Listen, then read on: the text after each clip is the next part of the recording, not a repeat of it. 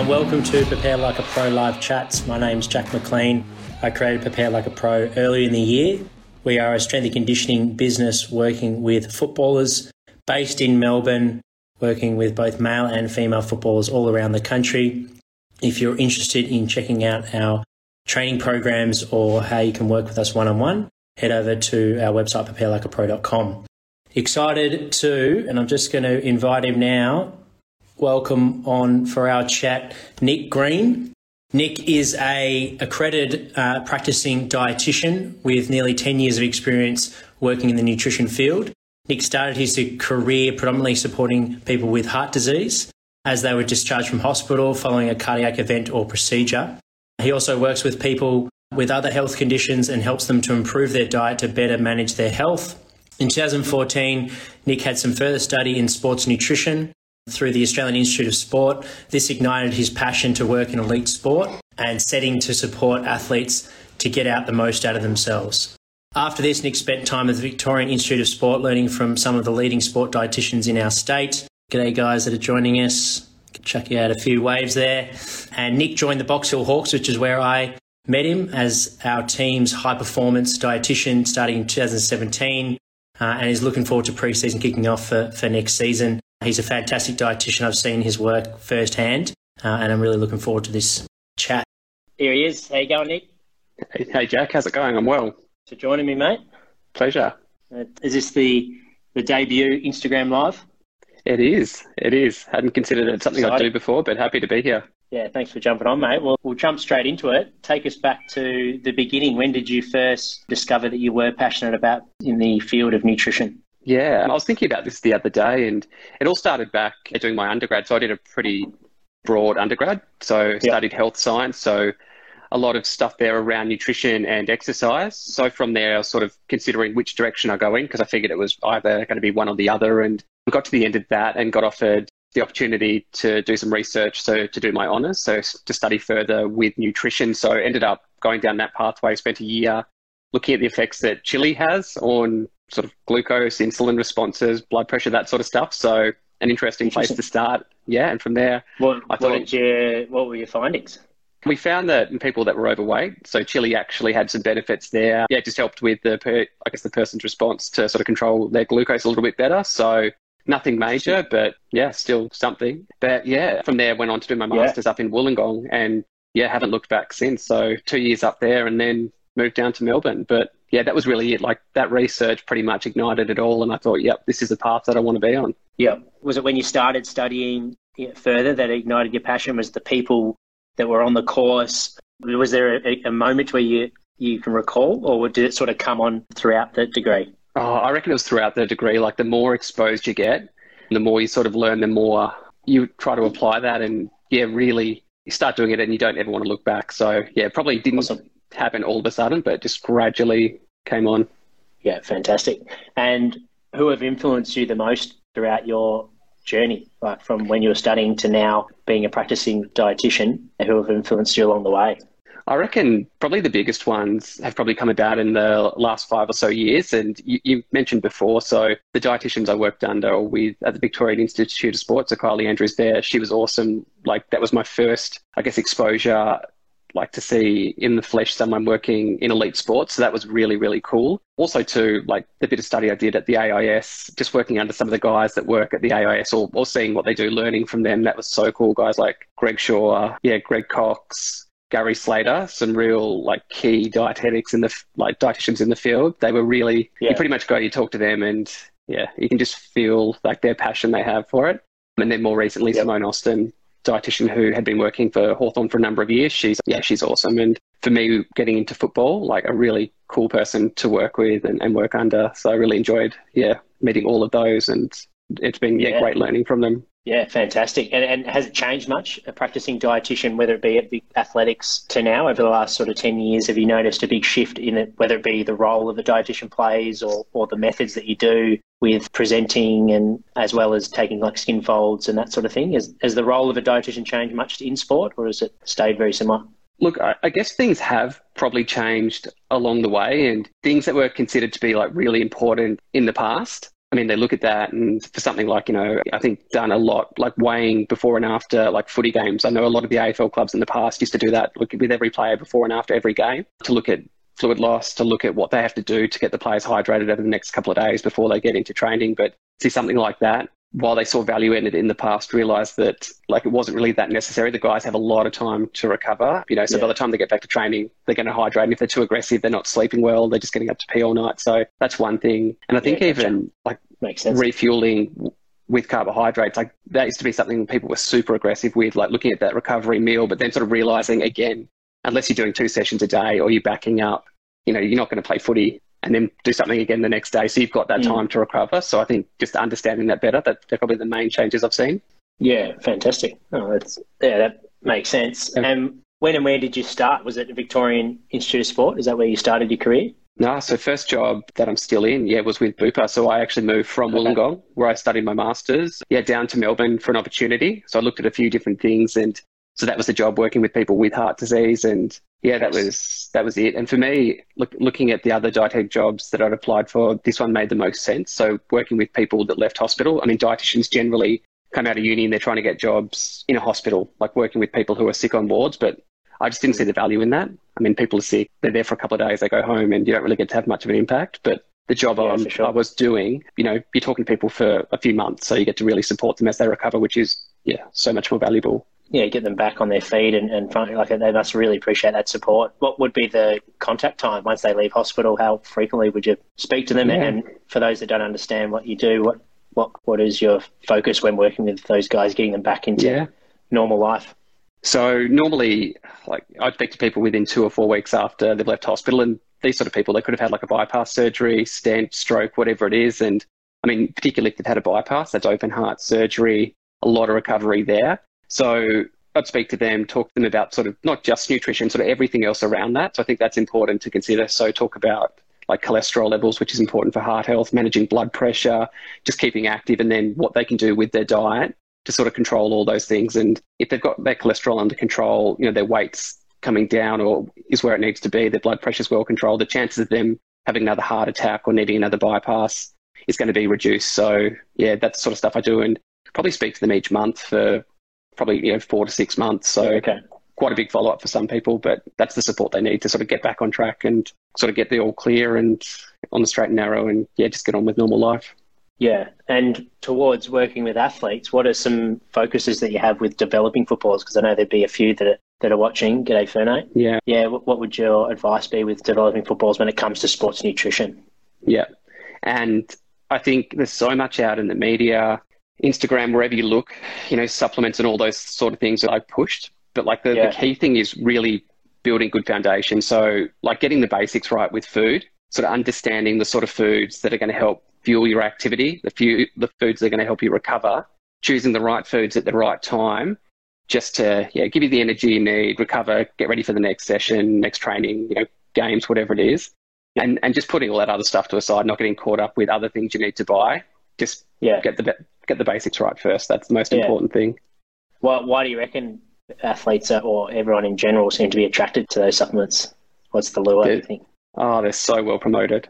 So well promoted. and you just have to look at the names. Like, you know, yeah. yeah, yeah, it makes me laugh sometimes. You know, someone goes in, they look at a supplement, it's such and such shred. Cool, I want to lose some weight and I want to be a bit leaner. I'm going to get something that said shred, that'll do it. Don't need to know what's in there. Um, pretty much says it on the packet. I mean, that sort of stuff. Yeah. And yeah, they, they know what they're doing. They know how to sell products. Yeah, okay. Yeah. Makes sense. What about for those that want to improve their nutrition leading up to main training sessions in pre-season or, or even game day? What's your advice for, for footballers that are wanting to um, make change towards, I guess, if it's main training day, how should you eat on that day yep. leading up to that session? Yeah, and I think the most important thing to consider when you're getting there and you're doing that main training session or you're getting out and you've got to run out a game, you've got to have the energy to do that. If you're not, if you don't have the energy, I mean, in training, you're not going to sort of produce your best. I mean, you're going to have skill errors, those sort of things, and same too with the game. So the most important thing is to make sure you're sort of thinking about how you're fueling that. So thinking about sort of your carbohydrate intake for games. Like I look back as early as the night before, you know, the morning of. Mm-hmm. Pre-match meal and for training, like if you're training after school, after work, sort of thinking about what you're doing through that through the day. So, you know, a solid breakfast, lunch, you know, if you're doing a, a five o'clock training session, a good solid, like carb rich afternoon snack. So something like, you know, a couple of slices of toast, a bowl of cereal, you know, fruit and yogurt, those sort of things that are going to give you the energy. If you go in and you haven't done that, you're feeling a bit flat, you're not going to get as much out of it. And then, you know, it's a hot day today. I mean, if someone was going out and training tonight, like hydration is key, making sure you are drinking enough. I mean, that's important, you know, whether it's hot or whether it's cold, but particularly when it's this warm. Yeah. What can be some signs that athletes can, you know, either measure themselves that they are dehydrated or maybe they're not fueling their, like you mentioned, energy and training quality and things. Is that is that the best way to measure, or is that that's a way to measure, you know, whether nutrition's helping them? Yeah. So I think like energy and stuff. Just think about like sort of how hard things are compared to what you'd expect them to be. You know, obviously, if you're getting into like a solid preseason, you'd expect things to be progressing. If you find some sessions are just like harder than they should be, you know, and the intensity hasn't really changed, like that's probably a sign that you're not fueling properly. If you feel like yep. you're fatiguing early and stuff, but I mean, hydration is going to do the same thing. And the thing that's really tricky about hydration, you know, if you're getting thirsty and you're looking for a drink, I mean, that's not a sign that, oh, you know, probably time to start drinking now, probably going to be dehydrated. By the time you're getting really thirsty, you probably are dehydrated. Mm. And, and, with that, before a training session, I mean, if you're peeing and, you know, it's fairly yellow, it's yeah. probably a good indication that you are dehydrated. You want that to be pretty clear or really pale. So from yes. a hydration point of view, that's a like a really clear sign. Yep. Yeah. Yep. Yeah, fantastic. That's great. Tips that people can can apply. And if they find themselves where their pee is yellow or their energy is down, what what would be your, I guess your, your yep. top couple of tips to change? How do you how do you help um, athletes that may forget to hydrate throughout the day or forget to have to eat that those fundamental clean foods that you mentioned? Yeah, um, and I, I think for yourself, like if you if you've got that issue, set reminders, make things really easy for yourself. Like you need yeah. sometimes, like I know for myself, some things just need to be visual. They need to be there in front of you. So, you know, like if you're, like, let's say, going to school and you're going to train that afternoon, just have something there. Like when you leave school, you're going to have, or when you leave work, something that you've got there that you know you've got to get through, you know, schedule it that into your day. So yep. make the effort. You know, if hydration's your thing, you're struggling with that, you might have a bottle of water, whether it's, you know, 500 mils or a litre, and you might say, well, pretty much from three o'clock till 4.30, I've got to get through that. Like that's just something you've got to do. That's just part of your preparation for getting out to training. That's just part of the process. Just like, you know, you would, you know, pack your gear or whatever you do. That's just all part of it to just yep, yeah, yep. try to make and, those good habits. Yep. Yeah, fantastic. Um, and does does your advice change depending on gender, depending on age? And if so, what what would be how do those things come into account? Yeah, it's a hard one. I think with nutrition in general, if I'm talking to people, the advice for every single person is going to be different. Like, you know, whether they're young, they're old, male, female, everyone's different. So the rules are like generally the same, but you've got to tweak them to apply them to the individual. Yeah. So, like, to be honest, a lot yep. doesn't really change. Yeah. Yeah. Okay. Cool. And is it? Yeah. Do you set goals? Because I know that at Box Hill you you would do the skin folds on guys, and then individually have some time during doing skin folds, giving them advice and and educating them as well as presenting to the group. During those individual times, did were there goals that you would set for four weeks, six weeks, eight weeks? Yeah. How do you go about making change when it comes to nutrition because it can be quite hard because you've eaten a certain way, whether it be your upbringing, or just whatever's at home. Your parents might still be cooking for you. So, what are some ways that you can make that change? Yeah, and I think the most important thing, like whether I'm working with athletes or anyone else, like the key thing that I've learned over the years, if you, you've got to keep it simple, so keep it to a few changes. You can't change everything all at once. So, you know, focus on a few things. And I think you've got to agree as well on what those mm. priorities are. So if I've got something that I want someone to do and they don't agree with me, chances are they're not going to do it. So we've got to sort of be on the same page. And I like to catch up with them at least, like depending on the person, at I guess you know bare minimum at least every month. Like if I can catch up with them sooner, great. But at least want to catch up with them each month to see how they're going because there might be challenges with it. We could have set something that isn't realistic or there can be barriers. So we want to sort of troubleshoot those to work out, you know, adapt our plan, change our approach so yes. they're able to sort of get to where we need them to go. Yeah. Yeah. Fantastic. There's a couple of questions that have been sent through. First one's from John, yeah, I'm a footballer who's 16 years old. What should I be having for breakfast? At the moment, I mainly have cereal or toast. Yep. And it's a great question, John. And I think breakfast is something that yeah, pretty common. Cereal or toast, that's what people have. But I think if you're looking at having something like that, it's important to think about not just they're both providing carbohydrates, but think about where the protein's coming from. So if you've had a training session the night before, your body's still looking for protein to sort of assist with the recovery, muscle repair, growth, that sort of stuff the next morning. So if you're having a couple of slices of toast, you're not having protein, so that's going to like work against you when you're looking at recovering. So if you're having cereal, having that with milk, having that with yogurt, so making sure that milk and yogurt's there to give you protein. If you're having toast, thinking about you know having a glass of milk with it or having eggs or something else with it that's going to provide protein to that meal. Another benefit of that too is it's going to help you sort of better manage your appetite throughout the morning. So that protein helps with appetite management. So yeah, important to make sure you're getting that in. Fantastic. Uh, this one's from Alex. i I'm trying to drop five kilos over the next couple of months, and I'm really struggling with snacking after dinner at night time. What yep. would be advice to break that habit? Yeah, oh, it's a hard one. Or do you need, or is it just replacing? Yeah. Yeah, I think like the first part of that question, like the thing you said, the fact you're trying to lose five kilos over a couple of months, that's key. I think that's sort of a realistic time frame. So really good that you're yeah setting that time frame. I mean, you know, people think they're going to lose five kilos in a couple of weeks, and that's just not realistic. Yeah, so I think it sounds pretty obvious, and you know, first place to start, just think about what you've got in the house. If you've got snacks there that aren't so good, think about sort of how available they are to you. Do they need to be at home or and then have things that are probably a bit lower in energy, something that can keep you going. You know, it could just be something like, you know, a couple of boiled eggs, so a bit of protein without the carbs with it. You know, think about the time you're having your dinner as well. Think about, you know, if you're eating really early and then getting hungry later, and you can push that out, you know, another half hour, hour, eat a little bit later, that could work. Sometimes we just fall into the trap of having something to eat when we're thirsty. So if you're like having a glass of water, distracting yourself, that's a good reminder. But set up cues, like, you know, like near those snacks, things to remind you of what you're trying to achieve. So it could just be like, you know, sticky note there. This time of year, it's really cool. Like the sun's out for longer. I mean, you know, depending on what your night looks like and what time you're eating, you might just get out and go for a, a jog, ha- like go for a walk, you know, chat to family, just find something else to do, call a friend, just find distractions, things that sort of take your mind off it. Yeah. I mean, yeah, breaking the habit's hard, but when you break it, yeah, I mean, hopefully you're on a good track. Yep. Yep. And this one's from John. He's he's asked what, what does he need to do and, and how long should he take to gain three kilos? Yeah, I assume in muscle. yeah. Um, yeah, what would be your recommend? Is there a weekly target that you set for guys that want to gain weight? Is it a monthly yeah. target? How do you sort of, what's your advice with guys that want to gain weight? Yeah, so with that, it, it's a slow, steady slog.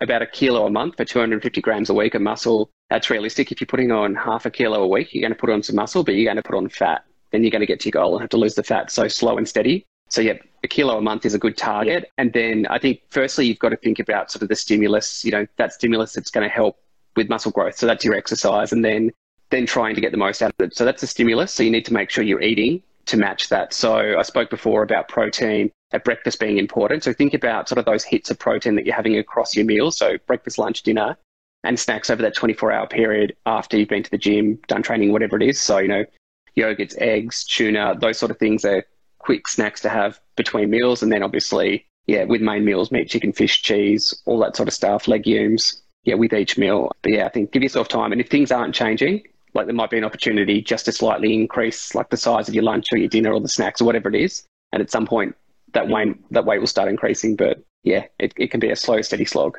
Yeah, nice. Yeah, that's really good advice. It's a, a kilo a month is sustainable, and that's going to work quite well with your loading in terms of injury prevention and everything as well. So it's a good yeah. approach to have that slow approach for, for every, like holistically. You mentioned supplements earlier. I know I get a lot of questions around creatine. Like, what supplements do you recommend athletes that you work with, and what what are some of the ones that you hear about a lot that you try and steer athletes away from? So I keep it really simple.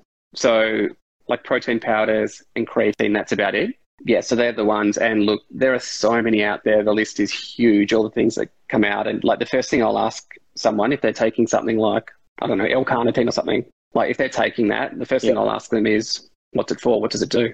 And if they have no idea mm. what it does or why they're taking it, they've probably just been sort of talked into it or someone else has told them to do it. I think they need to do their own research. And look, depending on the person and the level of sport they're playing at, look, I'm open to talking with them about different supplements they're taking and sort of helping them understand them. But I guess there's such limited evidence to support the majority of supplements. So that's why they're not sort of classified as supplements that can improve performance that are actually recommended. So yeah, creatine, protein, that's all I do. Keep it really simple. Yeah, yeah, fantastic. And is there like like how do they know if it's batch tested? Like, what's your advice? I know this is something that you do quite a lot, a lot with the Box Hill boys, especially when the new guys have yeah. signed on. So, what's your advice for those that don't understand? Yeah, the, you know, in terms of yeah. getting banned from substances and, and, and how strict it is and how diligent you need to be as an athlete. What's your advice for those that may not be aware? What should yeah. they do to educate themselves? Yeah, so you've got to get online, do your research, and so when we're talking about batch tested products, we're talking about there's a couple of companies that will actually go and they'll do independent testing of products to see if there's any banned sort of ingredients in there that are going to return a positive drug test. So we want to avoid those ones. So two companies that I will look at the, sort of for their logo and products. So Informed Sport. So you can jump online, Informed Sport, check out the products they have. So this is something that can't be bought. So the company gets the product tested and they'll say, yep, this product doesn't have anything in it. So they'll get that little logo on it. And HASTA. So HASTA's the other one. So you can jump onto Informed Sports website or HASTA's website and look at the the like it's the products that they've tested that have that logo and yeah that companies can't display that logo if they haven't been tested and important too to consider where the products are coming from. So like I know in footy, like athletes aren't or and I guess dietitians in Australia, they're going to really recommend products that are produced in Australia, not products produced overseas. Like New Zealand, I guess, is the exception, but not stuff from the US, just because yeah, you can lose some control over like what goes into those. So yeah, yeah, yeah keep it Australian. Yeah, oh, awesome, mate. You've really provided plenty of plenty of advice for no matter whether you're trying to improve your endurance and get a little bit lighter, or improve your strength and, and put on a little bit of weight, or if you're just generally trying to get healthier and improve your well-being. There's something there for everyone. We'll, we'll start to wrap it up. What are you excited about for 2021? What, where will you be working? Yeah, what are some some of the things you're, you're looking forward to for, for next season or next year? Yeah, oh, the end of COVID, back to footy. That sort of, yeah, it's been a yeah. weird year.